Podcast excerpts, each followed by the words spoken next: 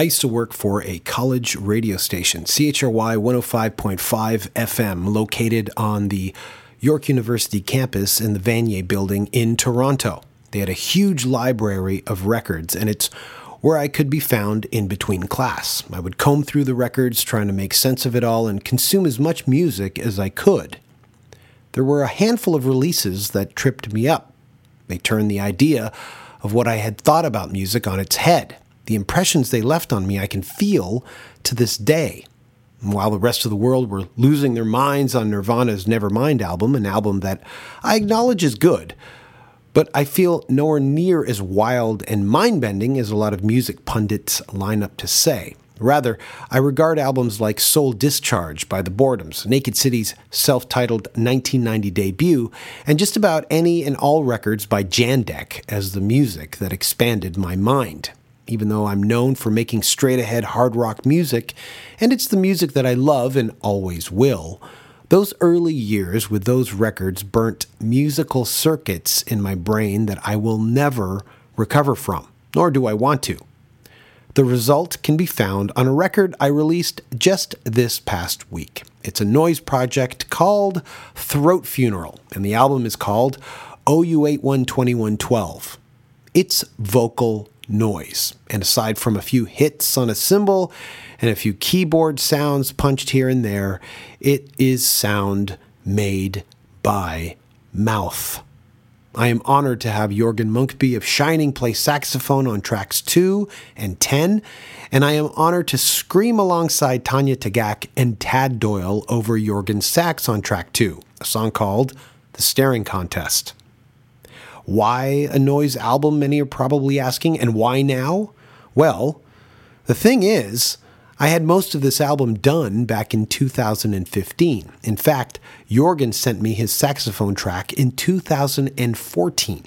I have been sitting on this thing for five years, partly because I was a little shy to unleash this onto the rigid square world that has come to be the music world I reside in, but also because our band has been so busy, there's not been a good time to put it out. We're always either touring a record or working on a record to bother with any other musical projects. But with COVID wiping out our year and the gray sky that has fallen over the music industry, now seems to be the best time to release this thing. The screaming on the record mirrors the anguish and frustration many are probably feeling during these times. Kind of like how heavy metal and punk rock came to be a comfort for me, hearing someone angrier and more frustrated than myself.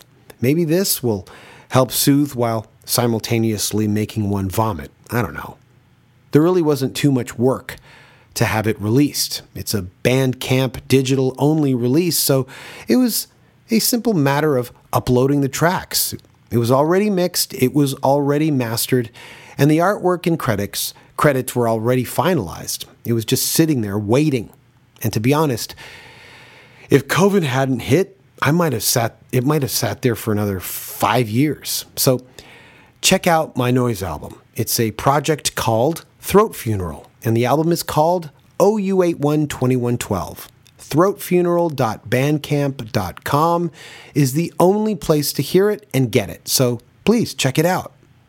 For this episode, I'm sort of, but not really, on a little break from the podcast, but talking to Damian Abraham of Turned Out a Punk and, of course, Fucked Up, he suggested if I do take breaks, that I upload older episodes that over time may have gotten taken down or buried or forgotten. So I'm going to do just that this week while I'm taking some time away from the podcast. And this episode ties in well with my little ramble I just did about Throat Funeral. This episode was originally episode number 28 with Henry Rollins, who I cornered at the Wacken Open Air Festival in 2012 when we both were booked to do spoken word gigs.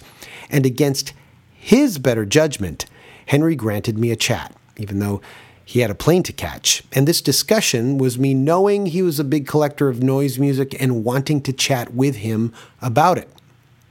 One must keep in mind, this was early days with me in the podcast. I was also very nervous because I could already sense Henry didn't want to do this. But maybe you'll be able to tell because I could tell. He eased up a bit when we got into things. In case you don't know who Henry Rollins is, hmm, Well, most people cite his time as singer of Black Flag to be his highlight years, but for me, I've always felt the Rollins Band releases like Lifetime, Hard Volume, the Do It EP, and the End of Silence album don't get enough critical acclaim they so rightly deserve. I'll put Lifetime up against any Black Flag album with any Black Flag singer singer any day of the week. So there.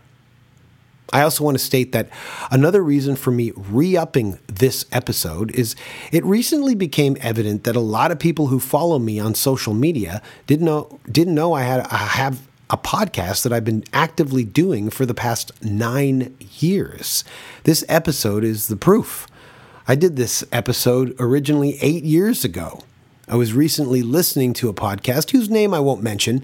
It was okay. It was run by a guy in a band who did semi okay in the 90s, I guess, but holy smokes, he was stacked with promo and Patreon, and it was very slick. And then I said, thought to myself, here I was trudging along for the past nine years with nothing close to his trinkets. Not that I want them, I've never really asked for them. I've never had any legit sponsors who help fund the podcast. Never. Never ever. I've never really asked for anything from listeners except for their time, your time. That's all I really wanted. But putting in my time, the only thing I wished was after nine years, word should have gotten round by now that I have a podcast. So, let me say it one more time. I have been doing a podcast for nine fucking years. Anyways, enjoy enjoy this rewound episode with Henry Rollins and check out Throat Funeral. And thank you for listening. I really mean it. Okay, let's start. The Danko Jones podcast is the best around. Nick Flanagan is Danko's co-host. Hello for free. I'm so glad I like to sometimes. Jimmy in from fucked up. Stop playing hang down, Ladies and gentlemen, boys and girls, get ready because the Danko Jones podcast starts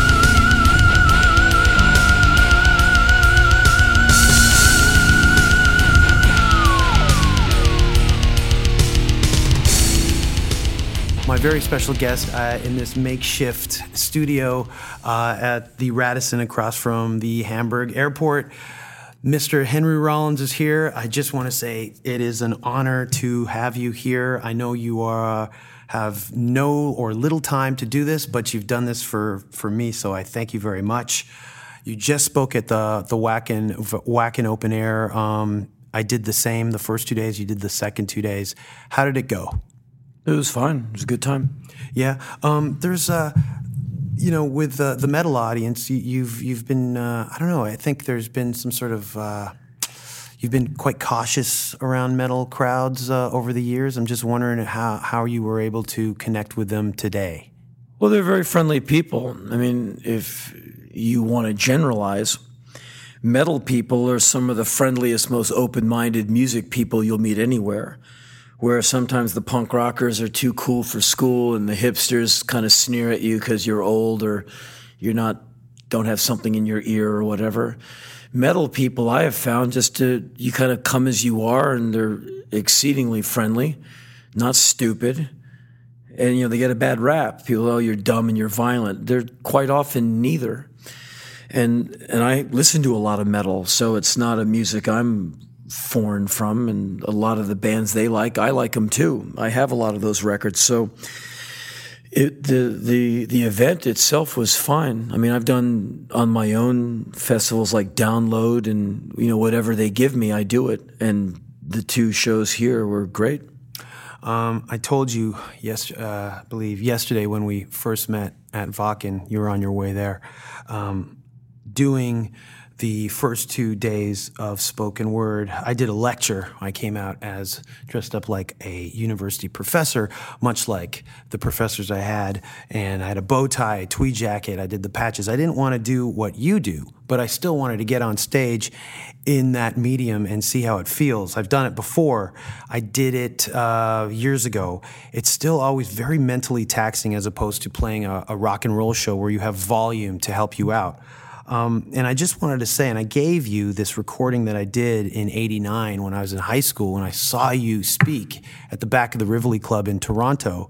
Um, it's kind of coming full circle, and it's just uh, I, I just it just it just meant a lot for me to to to to be on the bill with you, and uh, just wanted to say that. Well, When- thank you. When you uh, spoke in '89, you talked about the 10 year reunion of your high school and how you missed it, but you went back and you started talking about all these teachers you had. I was in that kind of high school at the time, talking, uh, uh, watching you talk. Those teachers that you had were my teachers, and uh, I made that recording and I listened to that all throughout high school, and it got me through high school because there was someone who was doing something that I wanted to do that went through that whole process. I just wanted to say that to you. Oh, cool. Thanks. So, um, and I just wanted to talk about the uh, the the movie corner you had that that kind of launched into the uh, the Henry Rollins uh, show on IFC. Now, uh, why didn't it go for a second season? Because we stopped doing the film show and started doing a show with like interviews and bands. So it just kind of mutated. But why didn't it go for like another round? Well, that show did two years. Yeah. And then they said, well, let's change it up and have you do some documentaries. And so they gave me a budget, and I went out and uh, did a documentary in South Africa, one in Northern Ireland, and one in Israel.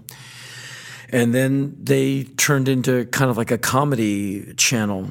You know, they kind of changed their focus. And recently, the guy who ran it, uh, he left, and he's working at a new company. And he immediately called me and said, "Hey, uh, I want you to do some stuff over here." So we're actually working on a project right now. We're actually putting something together that will enact in September, and and hopefully that leads to something else and something else, and you know this thing goes on. I hope, but um, he's a good guy, and I four years of the Independent Film Channel was a, a pretty good run. But th- there's a thing, you know, it's other people's money and I don't have a great deal of control over that. And I think we did a really good show, especially the second season when we had Gore Vidal and um, Larry Flynt was very interesting, uh, Werner Herzog, people like that. Where I, I think we did, you know, good interviews. The bands were great. We had Slayer, we had Iggy, we had Dinosaur Jr. It was all pretty cool. And I still get a lot of friendly letters about that show. But you know, IFC, you know, they took the money and went elsewhere. It was a very expensive show to do. I think that's what kind of made them a little gun shy. Um, you uh, mentioned all the bands. Rollins band played as well. Mm-hmm. Uh, I was on tour in 06, and the opening band, their sound man was Theo Von uh, Van Rock, Mm-hmm. and he was telling me that you guys were about to do a tour. We did a tour in 2006. Yeah, and he was just uh, getting ready f- to do that. Um, where, where does the Rollins band stand today? I don't have a band. I I don't uh, have any intention on making any music unless something really extraordinary happens. I, I I just don't think lyrically anymore. It was a thing I was doing, and then I stopped doing it. And rather than go rehash the past, which I have no interest in doing, um, I just stopped doing music. I read a quote that you said uh, you miss it every day. Sure, I miss it, but I also miss sleeping late and eating pizza. It doesn't mean I can do it. Um, to go on stage and sing 30 year old songs, it might be for someone else to do, but not me. It does not interest me. I don't want to do it. So I, I want to stay in the present. And to do that, I have to be in 2012.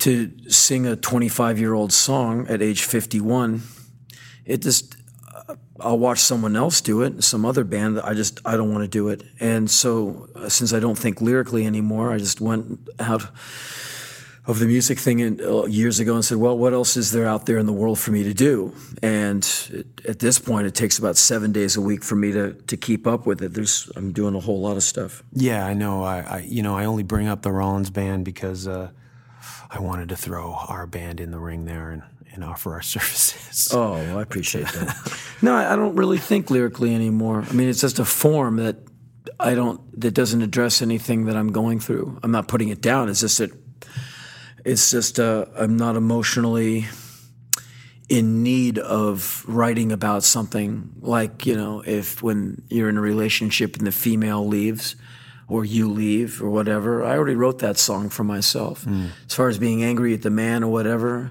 i wrote that song i wrote it a few times And while I'm still angry at the man, now I go, you know, I can, I, I go at him in, in a different way. Right. Um, but there's nothing more song wise for me to write. And there's nothing about making music, making an album, and touring the world doing it that I don't really know a lot about already. And so I am not interested in doing something that I know so well. I'd rather do something that throws me a, a few curveballs now and then, keeps the blood thin. Okay, fair enough. I mean, I would just listen to uh, the later, uh, the second period of Rollins band with uh, Mother Superior. And uh, I don't know how they were before they joined up with you, but I assume that they were a three piece. We're a three piece. We play rock. And I've always listened to those records going, we can do this. So I've always wanted to come up to you and just say what I just said Well, I appreciate but that. it's after the fact. So I, oh, that's cool. I just, at least I said it. Um, now, um, when we, we played in 05 uh, in New York, we played the Mercury Lounge with uh, M- uh, Watt and uh, uh, Kira's band, uh, DOS. Dose or DOS. Dose. Dose. And um, Kira mentioned in the dressing room that you were working on a book on Stalin. I was, I was reading one, not writing one. She to- sh- okay. Well, I Well, don't want mean wrote, to throw her I- under I- the bus. I wrote a well, no, no, she probably misunderstood me. I, I wrote a very long thing, like 10, 11,000 words on Stalin, but it's not a book. It's a piece of a book called Humanitarian, and uh, I may have shown part of it to her, but uh, no, it's not a whole book. I'm not a historian. I wrote a very weird abstract thing about Stalin after having read so much about him. I wrote a thing about uh, the mindset. Uh, basically, I wrote a thing uh, as his great grandson because he has a great grandson. And the way the triptych goes with Russian names, you the the names uh, like every three generations, you have the same name as your great grandfather. And this guy, this great grandchild, the son has the same name as Stalin, uh, whatever uh, Zhugashvili, the, la- the, the, real- the, yeah. the real last name. And there was an article in the newspaper about this guy. He's just some little kid. And I, I said, damn, that's, and the, the town's really into it. I mean, this is, a, I guess it's some part of Georgia. They really like Stalin. And the, the, the grandson is like, well, he was a great man. And there's a lot of people in Russia who still stick up for Stalin. I mean, I'm sure there's people in, in Cambodia who still think Pol Pot was the answer. I mean, there's, always some battered wife somewhere who will stand up for their man. Right. And you can go to the Kremlin right now, and there's some weeping woman keeping Stalin's grave clean. I'm sure. Um, that's just how that you know that kind of mental slavery is. But yeah, I, I, wrote quite a big wad of writing at one point on Stalin. I was very satisfied with that writing. I, I, Okay, I enjoyed it. Since 05 i've been kind of watching every release that you've done and i have i had yet to see that book on stalin because that's what she said but Well, no, it, it's just a, clarify that. It's a chapter. It- Yeah, it's in okay. a book called Humanitarian, and I forget what the piece is called, but it's in there, and Okay. it's a pretty weird piece of writing. okay I, I, yeah because i have um i haven't read the mad da- uh the mad dash but i did read a dull roar and a preferred blur so uh, Mm-hmm. Oh, thanks. Yeah and i noticed that the last book that you put out was actually um photographs Mm-hmm. Is this uh, the new like? Is this a new area or just just uh, something that you? It's, it's, I do. I take a lot of photographs all over the world. Yeah. and uh, I'm, I'm a good way into the next photo book, which will come out uh, probably in 2014. Uh, just I just need a, a, a few more. There's a few more countries I want to get to and see if I can have some good luck and get some good images, and then uh, I'll have to do the writing, which is very very time intensive, and see you know see what, what how the book shakes out. But as it is now, uh, the book the next photo book looks pretty cool. I'm very happy with it. It's photos from uh, Uganda, Southern Sudan, North Korea, Mongolia, Bhutan, Vietnam, India. Where else? Uh, uh, Nepal. Yeah, and and uh, Haiti and uh, Cuba, and and so there'll probably be some more uh, Central Asian countries I'll I'll be going to in the next several months. I'll be back in uh, Southern Sudan, probably by February, to the, going to the western part near uh, Darfur, where I do some humanitarian work out there, and so I'll be bringing my camera, of course, and so hopefully there'll be some interesting uh, photos I'll get from there. Oh, well, that's great. Um, I, I, I, I know that you've taken photos, uh, you take photos and all that stuff, and I know you said you don't want to relive the past. You put out Get in the Van. Um, is there, could, do you have enough material to put out something between Get in the Van and, and, and today, like everything that happened around that time? What, that journal doc- entries? Not journal entries, but like photographs No. that document that kind of No, I didn't have a camera in those days. Oh, okay. No, we were very poor. Um, there's photos of me, but not photos I took. Right. Now, I had a camera in high school, and uh, my friend Ian MacKaye and I, we, we both had taken darkroom lessons, so we knew how to develop, and we used to develop our own our own photos. We uh, would borrow a friend's darkroom, and we developed our own photos quite a bit. Did a pretty good job. Um, and then I lost that camera. I have no idea where it went. I bought it used off some guy in high school, and it's it, it's gone. And then I, I, I endured many years of being, you know, broke.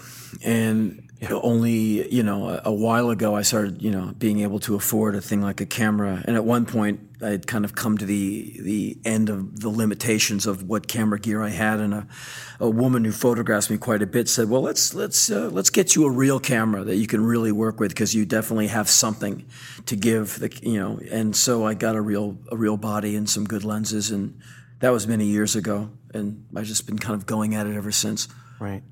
Um, a lot of the, the, the, the series, are you going to continue with the Mad Dash, uh, Preferred Blur, that kind of journal entry way Mm-hmm. Yeah, of the, books? the yeah the new the new one is called A Grim Detail, ah, okay. and it's almost finished. It's uh it's from 2009 2010. It's done. It's just uh it's in its fourth draft.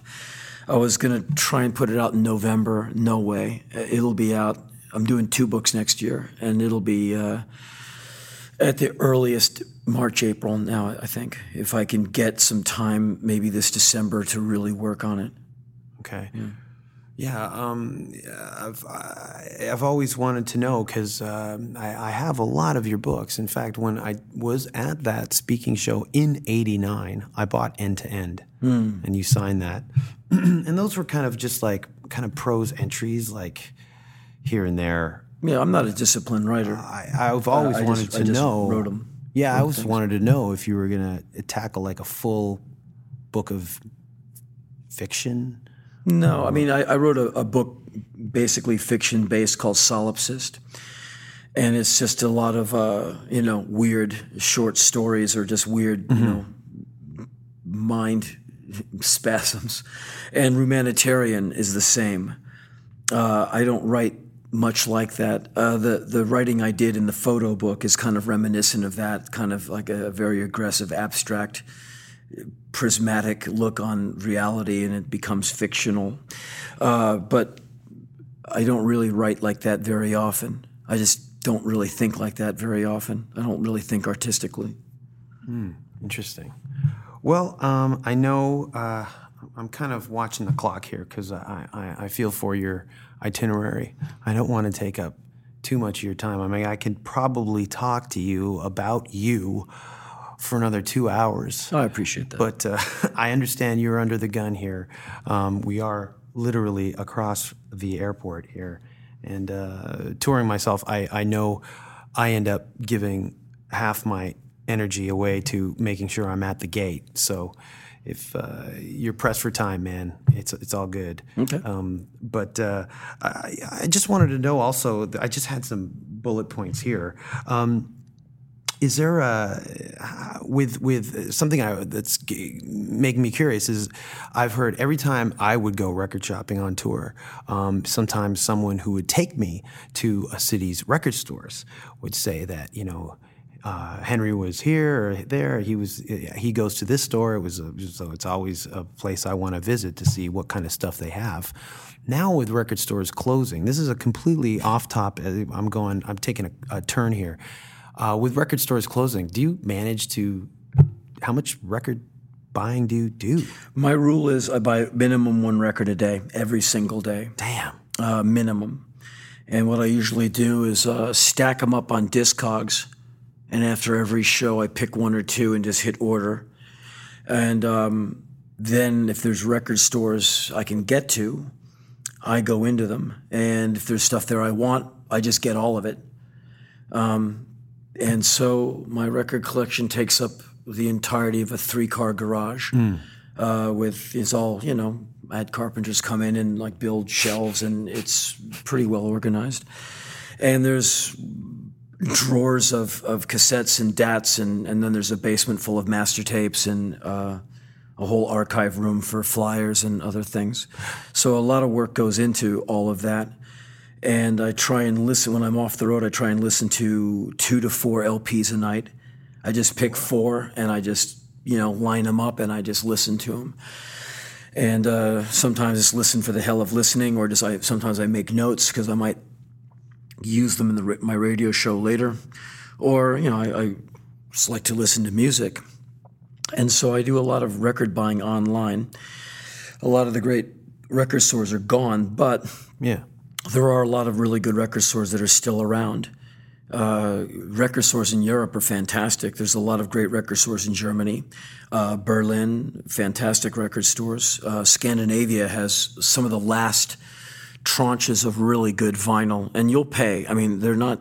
Some of these stores are. There's a one in in Copenhagen, which is just the guy's a, a bandit, but he's got some amazing things there. And this year I was in uh, Finland in Helsinki, and I was in a record store, and I always go to the weird section, and I found these records that looked very odd and interesting. So I brought them to the counter, and I asked the guy, I said, "Can you put these on for me?" And he said, "Yeah," because he's looking to sell them. So he played a, moment of each one of the records. I said, "I'll buy all of those. Um, is there anything else like those records? Because they're all local Finnish kind of freak out bands." Right. And you know all the all the records are hand numbered. There's not many of them, like you know, 150, 200. And he goes, "Yeah." This, he said, "There's a huge scene here." I said, "Well, I, know there's kind of a noisy, drony scene in Denmark. I have that pretty well covered, but I didn't know about Finland." He said, "Man, Helsinki's hopping with all these bands that record at home. They do shows in their living room. It's real small and." Some one band uh, does shows and they cook you dinner because it's all it's so small. There's like eight people, and I said, "Well, I want to know more about this." He said, "Well, th- this lady's pretty interesting, and this. And I just said, "Just I'll buy all of it." And I got it home and I played it all. I, I can't even pronounce the names of these bands because it's like eight syllables, and you know, Right. your mouth falls apart. But I liked every one of these records, and it had me going to Discogs and eBay and all of this, scouring all over the internet for months now. And over the last several months, I've acquired like this ridiculous amount of records from Finland. And it's it makes up a good chunk of my listening. It's what I was listening to in my room last night. And it's just some weird, really far out there music. And so there's always new music to find. Either it's, new to your ears or the band is very young. And so my only dilemma is I don't have enough time. And at this point, I, I don't know if I'm going to get all the records I have listened to because you know I don't know how many years I have left. But like there's a label in America called American Tapes, and it's basically a noise label. And the guy hand makes every record, and he'll make like ten of these, fifteen of those. His name is John Olson. He's he's quite amazing. And his main band is called Wolf Eyes, but he's got like four other bands. Okay. Dead Machines and all, Spikes and all this other stuff. He's got like all these projects. And he has over 1,000 releases on his label. And I have over 800 of them. And some of them come in cereal boxes, like four spray painted cassettes in a Cheerios box. Uh, there's a Budweiser six pack with a cassette stuffed in each place where the bottle was spray painted. So this kind of thing takes up a lot of room. And I have shelves of this stuff of just his label. And I collect a lot of noise music from all over the world. Right. Uh, there's a lot of int- really amazing music coming out of Italy. A lot of great jazz music coming out of Italy. There's a, a sax player named Virginia Genta, and she's just a monster player. And uh, what's his name? Urabe, Missa something Urabe. And he's not young, but he's a, a very insane sax player. He's like murderous. And so I listen to him a lot. His records are very hard to get a hold of. I managed to find like uh, three or four, but there's like the 10 I'll never find. They're long gone.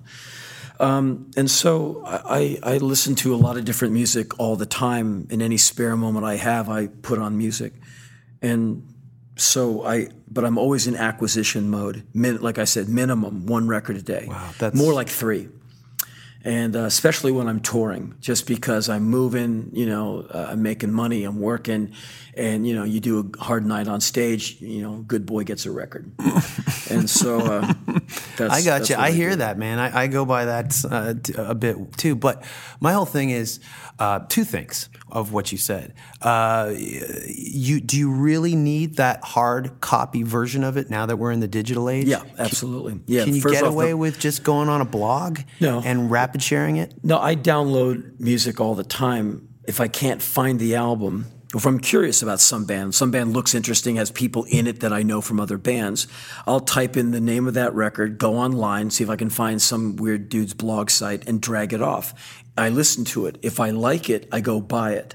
I never like the record and don't buy it. The only reason I don't buy it is because I can't find it. And there's a few records. Uh, by uh, Keiji Haino. He's a, a- an amazing Japanese. uh, Japanese guitar player. He's like my favorite guitar player. There's a few Keiji Haino records I don't have. I just can't find them. Um, so I have the download, but I'm looking. And there's a few uh, records by uh, um, Mizutani, uh, La Rila- Rallizes Dénudés, another Japanese guitar player, kind of like the father of all of that crazy Japanese guitar stuff. There's a couple of his records I don't have.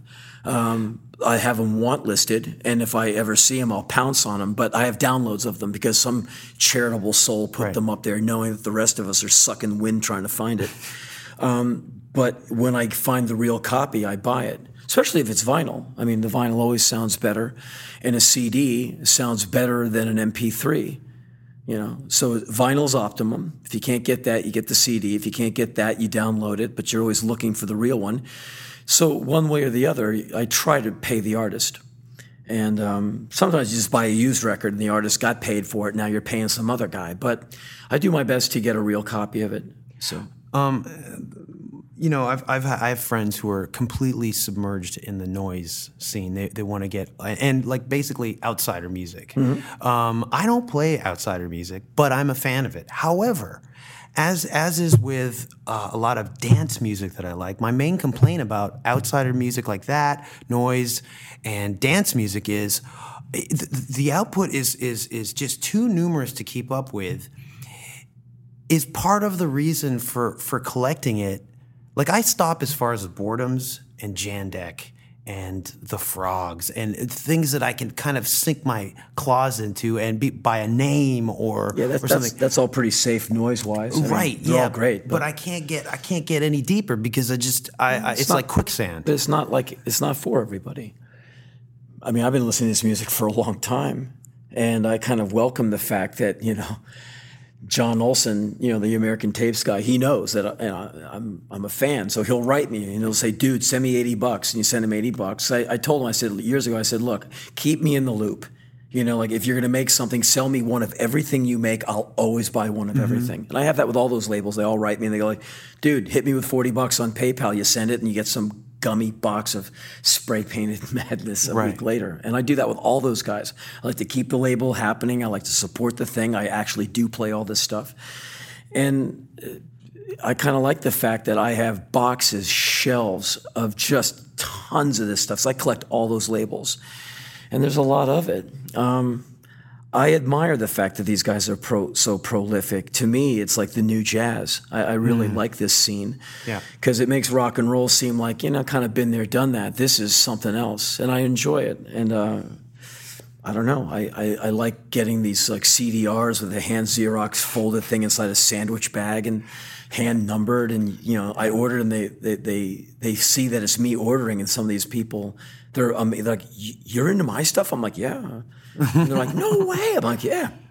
So it's fun, and it, it keeps me as a 51 year old who's seen a lot happen. It keeps me interested in music, and I don't I don't see the downside to that but it is overwhelming. It is. It's. It, I have. I have a ton of this stuff, like boxes of it, and you know, I don't know. I don't have that many shelves to put it all up, so I just kind of gently categorize it. So How do you how do you put on a shelf like a Budweiser I have metal shelving, and I just kind of have some of these things in like big containers. But a lot of the stuff Olson does, he'll make this big wire sculpture and shove a cassette in the back of it, and he'll make three of them, and that's the release. so I have a lot of these, like just all kinds of stuff from him.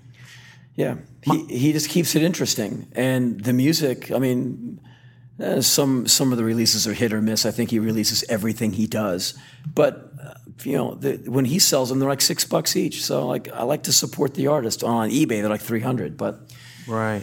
because there's like me and a few other people who go at this stuff pretty hard. Well, that's my whole that's my whole issue with that is is um, uh, it seems like a, a kind of a club, and I want in. I just can't keep up. Right. That's my whole thing. Yeah, it, it, So I stick it- with- I it is stick very with- clicky. I stick with the staples. Yeah, and, and, and noise people are a little, you know, they don't get out much all the time, and they're hard to get to know. But a lot of them know who I am, and Right. they're they're kind of, I, I think they're kind of impressed that some weird old dude likes their stuff, and they're Oh, like, for they're- sure. they're, like, you're a fan of ours, okay? They'd never, you know, me and Thurston Moore. Uh, you two are That's the, the, name I hear. I Those are the two names. store. Those are the two- you guys when are I go the two record names. store, they go, "Yeah, Thurston Moore's just here, and there's no records left." Of course.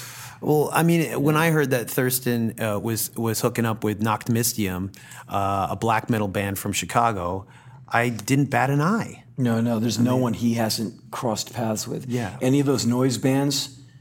Oh, he's uh, yeah, we took them on tour in, in 2000. You're like, yeah, of course you did. Or some weird band from like the noise band from Italy, My Cat is an Alien. They're amazing, two brothers. Of course he put out their records in America. Of course he did the. Thurston's played with everybody. Yeah, I- and anything you're into, he heard it five years ago. I mean, he's he's really a, an amazing, you know, and he's he's relentless. He's he's just sold a ton of his record collection. And I've never seen it. Ian, my friend Ian's been to his place. And I said, What's his place like? He said, You can turn a car around inside that room. Holy shit! Um, and he just sold his noise collection. He has he sold 4,000 pieces of nothing but his Japanese noise collection. and he wrote me, he said, You want to buy this thing from me? Hmm. I said, I, I don't I don't know what I'm getting into with that. I mean, I should. But um, I don't know if he still has it all in one piece or not. Uh, it's, it's, I don't know much about Japanese noise music. But Thurston, he's always been that way. I used to go record hunting with Thurston many years ago.